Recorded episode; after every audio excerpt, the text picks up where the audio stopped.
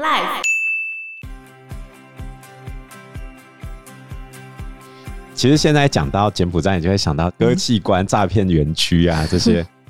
那柬埔寨为什么会被大家印象是诈骗、贫穷、落后？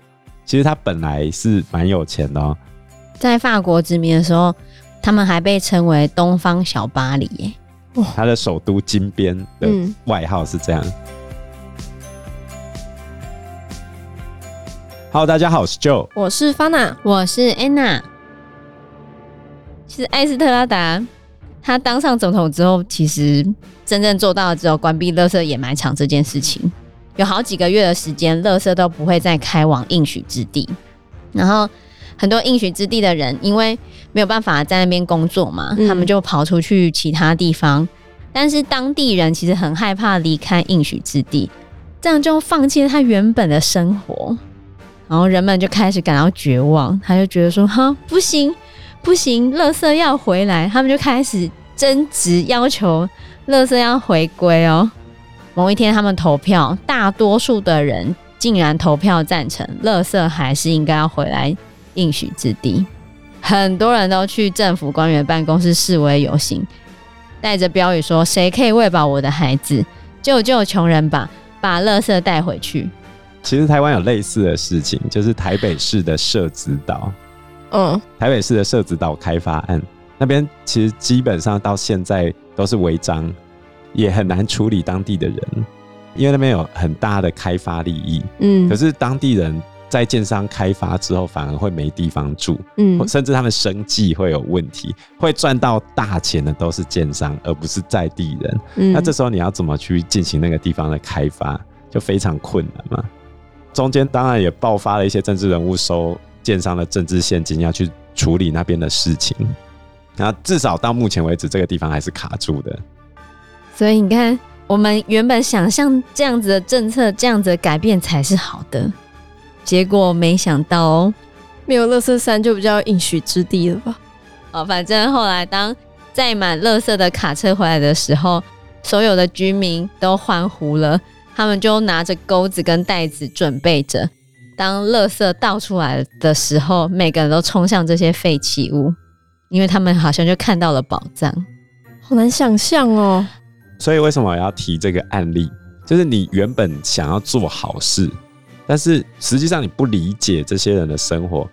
我举一个例子，就是我们的资源回收。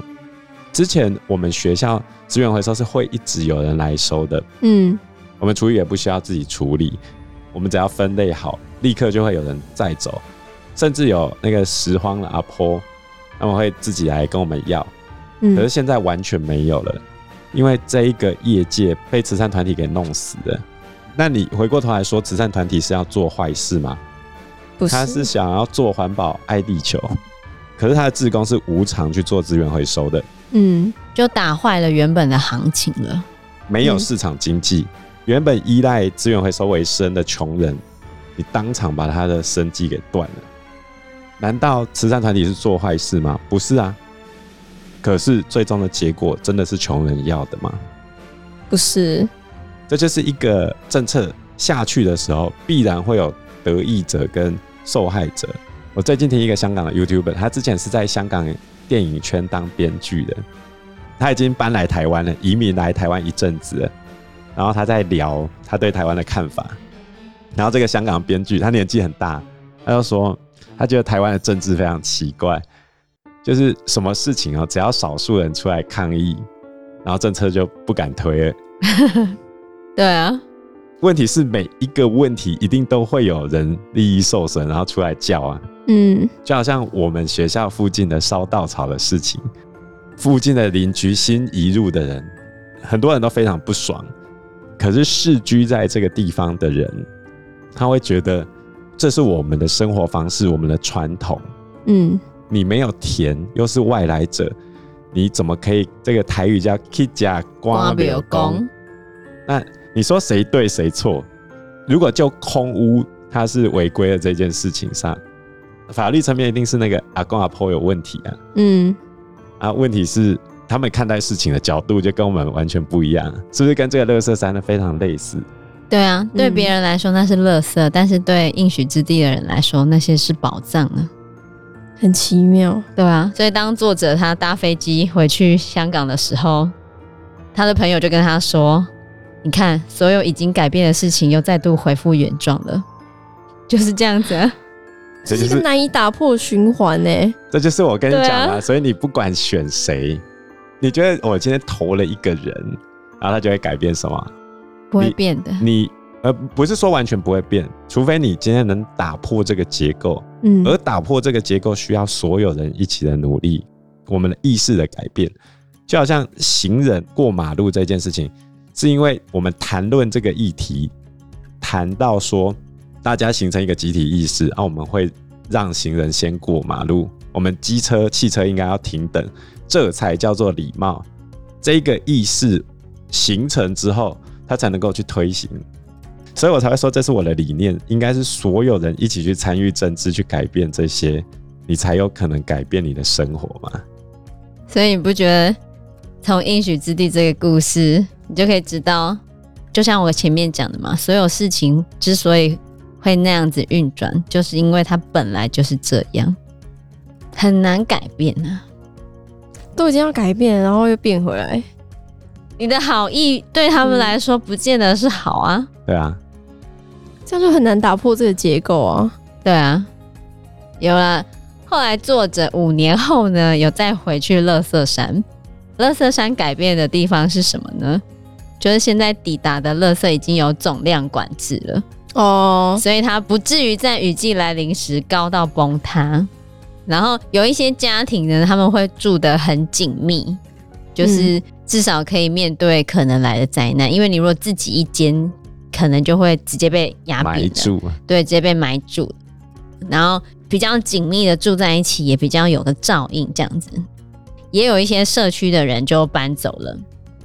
那这本雨季的孩子里面，其实有十个故事，主要是以亚洲为主。那他提到了许多不同的面向，除了刚才提到东南亚的菲律宾之外，还有另外一个地方是。柬埔寨，我们第二个故事要来讲柬埔寨。嗯、那讲到柬埔寨，最近我有看《荣荣历险记》，他跑去柬埔寨玩啊，这么勇敢哦！柬埔寨没有什么，之前我们公务人员会有那个团办的那种出国旅游。你们学校老师？不是，是全国一起的，可以去报名啊。呃，也没有到非常便宜啊，就是算划算的那个价格。嗯，然后大概在。几年前吧，就是疫情之前前几年，有一个伴去柬埔寨的，只要一万出头这样。去吴哥窟吧？你没有报名吗？没有啊。那时候觉得不想去。之前 夏天去很热啊。小林老师，小林老师上一次不是有去过吗？嗯，对啊。然后我后来又看《荣荣历险记》去，因为荣荣去的地方。就是红色高棉的受难者那个屠杀的纪念馆，他进去拍的时候，里面馆方的人员还说：“你为什么要拍这样？就有点凶这样。”他没有讲什么，他只是进去给大家看里面那些受难者的遗骨，还有当时被刑求的所有破烂的衣服这样。其中一个地方很震撼，就是他们把那个骨头全部叠一起。他跟他朋友绕完之后，都觉得哇。感觉不是很好，这样。那为什么就要讲到红色高棉呢？其实我们今天要讲的这个《雨季的孩子》里面的第二个故事，跟红色高棉也是有关系的。这个孩子的名字叫波蒂，波蒂是个小女孩，她才五岁。那她是一个艾滋病带原者，但是她为什么会艾滋带原呢？当然是妈妈那边垂直传染的嘛。嗯。妈妈为什么会得艾滋病？妈妈则是被爸爸传染的。波蒂的爸爸叫做公泰，妈妈叫做豆手刚。那公泰跟豆手刚两个其实是恋爱结婚的。原本手刚长得非常漂亮，她要被嫁给一个好人家，可是她为了公泰，她就不愿意接受家里的安排，跟公泰两个私奔。他们就私奔到柬埔寨的首都金边。他们发现金边呢有非常多的外来客，所以后来首刚就当家庭主妇，公泰每天就去拉车。可是首刚没有想到，他爱的男人公泰竟然会在一天工作完之后，跑去十一公里以外的妓院，花掉他一天赚的钱，这不是很正常吗？我觉得很多。你跟这男人私奔之后，你抛弃了你，你知道多少移工寄钱回去给自己在家乡的男人，结果他把他全部花光。可是他为了这个男人，抛弃了原本美好的生活，陪着他离乡背井来到首都。结果这男人竟然没有给她好的生活，还去找女人呢！糟糕！那找女人也就算了，但是他找女人的时候，公太把艾滋病传染给首纲，首纲就把艾滋病传染给他的女儿波蒂。然后本来首纲一直没有想要去管这件事情，可是当他发现波蒂也开始出现艾滋病的征兆之后，他就不得不带着波蒂一起去医院了。他们去的医院呢，被称为是俄国医院。因为当时是苏联在这边建立的哦。那首钢他有什么症状呢？他有皮肤病变、反胃、呕吐、体重过轻、咳嗽跟溃疡，而且他二十七岁，体重才二十八公斤哦。二十七岁哦，二十八公斤。对，艾滋病末期。波蒂呢才五岁，因为他也出现皮肤病变的症状，首钢就带着波蒂去俄国医院求医。可是很惨的是，他们在俄国医院的时候，首钢会被询问性经验，因为当地的人认为会得到艾滋病的人一定都是妓女。然后首钢就一直强调说，她并不是妓女，她是从她先生那边被传染过来的。嗯，不过当地的护士不相信，呃，有点不相信吧。然后。刚刚讲了这个医院为什么叫俄国医院，是因为它是由莫斯科苏联时期出资的。好，艾滋病的病房会跟其他医院隔开来。那柬埔寨的艾滋病到底是从哪边开始传进来的？嗯，主要就是在红色高棉时期之后才开始被带进来的。其实现在讲到柬埔寨，你就会想到割器官诈骗园区啊这些。那柬埔寨为什么会被大家印象是诈骗、贫穷、落后？其实他本来是蛮有钱的哦。在法国殖民的时候，他们还被称为“东方小巴黎”耶。它的首都金边的外号是这样。嗯。这一切的一切都是来自于共产党中的极端派别，就是红色高棉统治时期。他在一九七五年的时候，红色高棉的领导人叫波布。他获得中共的支援，他把原本美国扶植的叫高棉共和国推翻，然后他变成最高领导人。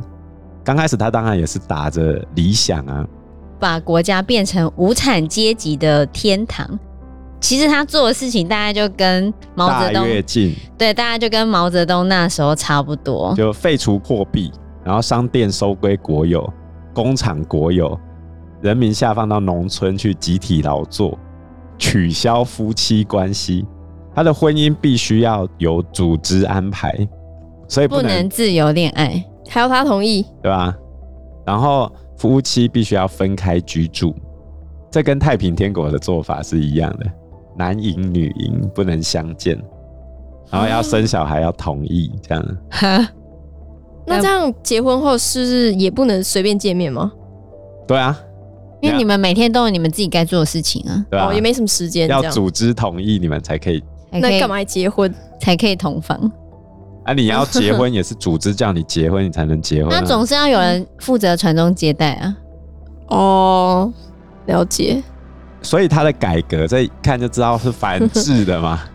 当时候引发大规模的饥荒跟传染病，后来他面对这种越来越高涨的反对声浪。他就开始囚禁或处决国内的异议分子，杀了多少人呢？两百万人，这个数字多严重！原本当时候的柬埔寨人口只有八百万，四分之一被他干掉。所以我一开始讲《龙龙历险记》，不是去参观他们的集中营吗？嗯，他的集中营附近会有高压电的铁丝网，然后有牢房跟拷问所，然后会用电极啊、悬挂啊。打你呀、啊！这种酷刑很可怕，很可怕。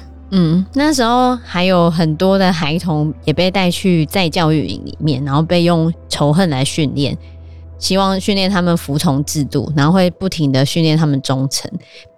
比如说会逼迫这些孩子处决自己的亲人，所以那一段时间，他们全国大概有一百七十多万到两百万之间的人死亡，创下种族屠杀速度和效率的记录，所以非常的可怕。然后红色高棉就掌权大概三年八个月又二十天。作者说他去柬埔寨的时候，还有做过一个尝试。作者他随机挑选一个人呢，不管是旅馆的接待人员，或者是餐厅的服务生，他会去问他们关于大屠杀的历史。每一个人都有自己的故事可以讲，因为他们家里面至少会有一个人是在监狱里面死亡的，或者是亲人失踪的。或者是谁被处决的，或者是劳改营里面长期的饥饿，或者是被虐等等的，都是每个人的回忆。你就大概可以想象二二八对一代人造成多大的伤痛。可是二二八绝对没有死到四分之一的人哦。嗯，对，这时候他们死了将近四分之一的人哦，很可怕。那后来是在一九七八年的时候。越南人民军入侵柬埔寨，才推翻了波布政权。然后你本来以为痛苦日子结束了，只是没想到另外一个痛苦的战又开始了。这时候，中国跟美国以不同的理由来支持他们里面的不同的势力，导致柬埔寨内战爆发。那最后是由联合国接管的，联合国接管柬埔寨一段时间。但外国军队来到柬埔寨的第一件事情就是什么？买村。对，盖妓院。哦，然后就盖了很多妓院。对，其实我觉得每一个军队都有同样的问题，因为他就是没有女生。日本之前做了一个笨蛋的尝试，就是慰安妇。对，我不是要帮日本讲话，但是日本当时候设计这个制度，是因为他担心军纪不佳去性侵女生。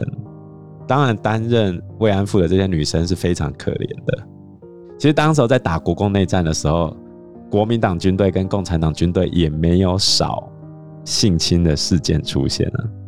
在乌克兰不是也是吗？俄军他们对对，你很难讲说啊，今天打仗之后，女生的这种人身安全你要怎么保障？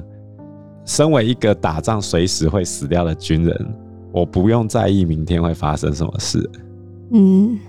所以后来联合国军队来直接盖妓院，是不是一个正确的选择？我觉得相对之下，总比性侵害案件层出不穷被人家骂的来的好那么一些吧。嗯，大概吧。但是对于柬埔寨来说，他们的妇女们就是嗯，如果有明买明卖的话啦，对啦，当然是这样子喽。就是这个妓院里面主要就是从。隔壁的村庄找一些年轻的女性，然后这些年轻的女性就是为了希望可以拯救家庭脱贫嘛，然后就来这边担任妓女。那不会是自己的村庄，会是隔壁村庄的，因为这样才不会被传出去嘛。嗯，可是在这个妓院开展的时候呢，就把艾滋病也带进来了。哦。因为时间关系，我们这一集节目就到这边喽。有任何的建议都可以在留言区告诉我们，或者是直接在 Facebook 或者是 IG 留言我们，我们都会回应你哦。喜欢我们节目的话，欢迎按赞、订阅、加分享。如果喜欢我们今天的内容的话，也欢迎赞助我们一杯咖啡的钱，让我们可以走得更长更久。谢谢大家，谢谢大家，拜拜，拜拜，拜拜。